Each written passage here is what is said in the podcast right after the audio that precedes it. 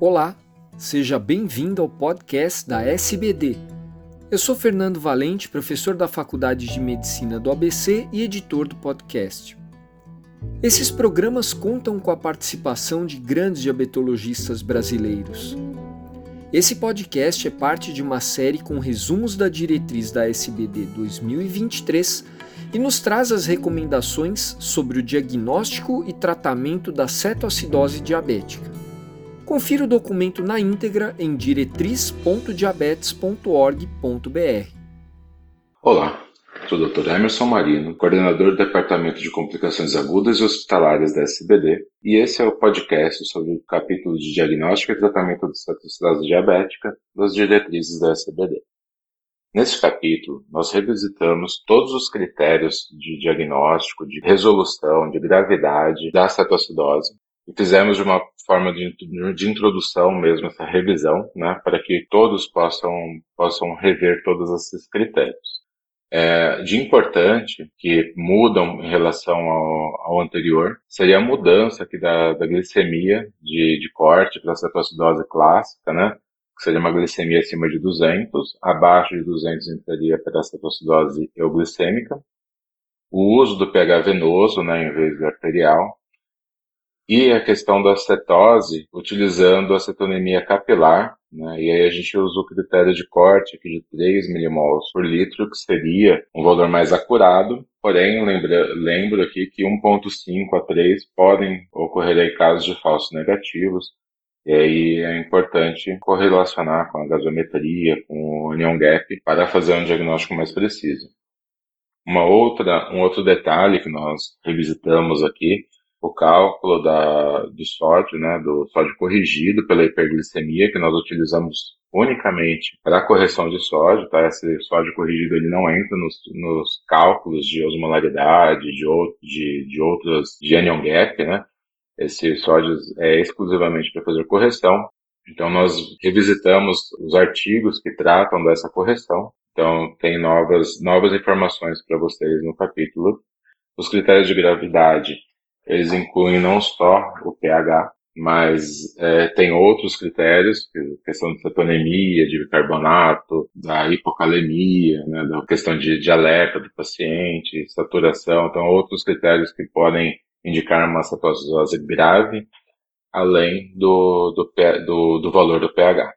E também sobre os, as complicações né, da, da cetoacidose, né, de como lidar com cada um. Na questão do tratamento, é importante a gente frisar aqui a questão do, da reposição de volume, tá? É uma reposição de volume em torno aí de 100 ml por quilo é, durante todo o tratamento, que seria o déficit de água, tá? inicialmente é, em torno de 10 a 20 ml quilo por hora, né? É, na primeira, segunda hora. E aí, após essa primeira, segunda hora, você ia ajustando a, a infusão. E, preferencialmente, utilizar soluções balanceadas, né? Como, por exemplo, ringer lactato, isolite, que trazem um benefício de redução do risco de, de acidose hiperclorêmica e redução do tempo né, de, de tratamento dessas pacientes, né, uma redução significativa. Então, é, nós, nós é, recomendamos aí o uso de soluções balanceadas assim que possível. A gente sabe que na sala de emergência muitas vezes não tem. Então, inicia-se com cloreto de sódio mesmo, né, 0,9%, e posteriormente faz, faz a substituição por soluções equilibradas. É, o potássio é muito importante, não, nós só vamos iniciar uma insulinoterapia quando a gente tiver o resultado de potássio em mãos, tá? Até lá a gente vai hidratar, vai dar o suporte respiratório, no que for preciso para o paciente. E a partir do momento que nós recebemos né, o, a concentração de potássio do, do, paciente, é que nós vamos iniciar a, a terapia insulínica. E aí buscando né, deixar o potássio entre 4 e 5, então, se o paciente tiver com uma hipercalemia, um potássio acima de 5.2, nós não vamos repor potássio, mas se estiver abaixo disso, nós precisamos repor. E se estiver abaixo de 3.3 de potássio, nós não vamos iniciar insulina até que esse paciente tenha é, um potássio seguro para que nós possamos iniciar. Na questão do bicarbonato, nós só temos indicação de, de fazer a reposição de, de bicarbonato é 50 a, a 100 max, diluídos em 200 a 400 ml para fazer durante uma hora, quando o pH está abaixo de 6.9, porque acima desse valor a gente não tem evidência de benefício da reposição de bicarbonato. Então, é, cuidado na reposição, a gente pode gerar uma acidose licórica paradoxal e, inclusive, piorar o quadro do, do paciente. Tá? Fosfato é uma outra situação que nós vemos de rotina, né? é comum ver uma hipofosfatemia leve nessa cetoacidose, porém a indicação de reposição né, do, do, fosfato é, seria aí 20 a 30 mEq por litro apenas né, nos casos em que tiver uma, uma hipofosfatemia grave, né, que seria um fosfato abaixo de 1, ou uma, uma respiratória ou cardíaca aguda, ou quadro de anemia hemolítica, que podem né, se beneficiar da reposição de, de fosfato. Senão, nós não vamos repor. É, esse paciente ele recupera bem sem a necessidade de reposição de fosfato. Na insulinoterapia, nós vamos utilizar para cetoacidose moderada a grave uma infusão endovenosa de 0,1 unidade por quilo hora, né, inicial, depois a gente pode fazer é, um ajuste nessa infusão, e nessa quantidade né, de insulina, nós não precisamos fazer bolos, tá? O bolos não, não traz benefício.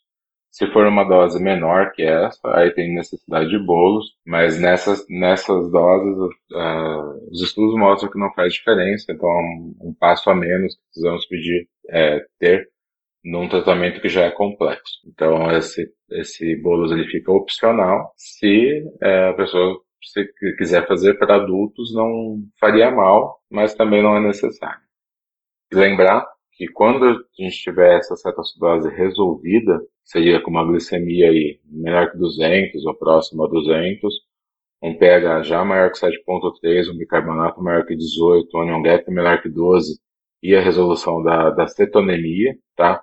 E aqui a cetonemia capilar não é cetonúria, tá? A cetonúria a gente não usa no acompanhamento da cetoacidose, ela aumenta durante a resolução da cetoacidose. Então a gente vai utilizar sempre cetonemia capilar ou sérica, que aí vai, ser dosado o beta-hidroxibutirato. Então, é, atingindo esses critérios de resolução, nós vamos fazer uma a insulina subcutânea, tá? Uma insulina basal subcutânea, e depois de duas horas em que essa, essa insulina ela já começará a atingir um nível sérico adequado, nós vamos desligar a bomba, a bomba endovenosa.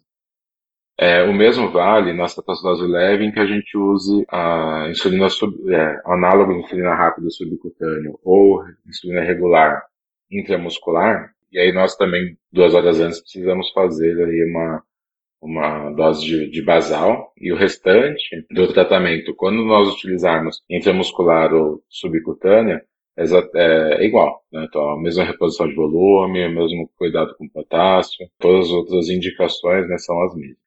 Então, quando vocês forem ler o C capítulo, nós temos aqui alguns fluxogramas né, para controle do potássio, para ajuste da dose da insulina na, na, na bomba ou subcutânea, porque é a mesma, tem a mesma validade. Espero que gostem bastante do, do capítulo e que ajudem vocês na, na, prática do dia a dia a cuidar melhor desses pacientes, né? Reduzindo a mortalidade, de, mortalidade e morbidade deles. Muito obrigado e até mais.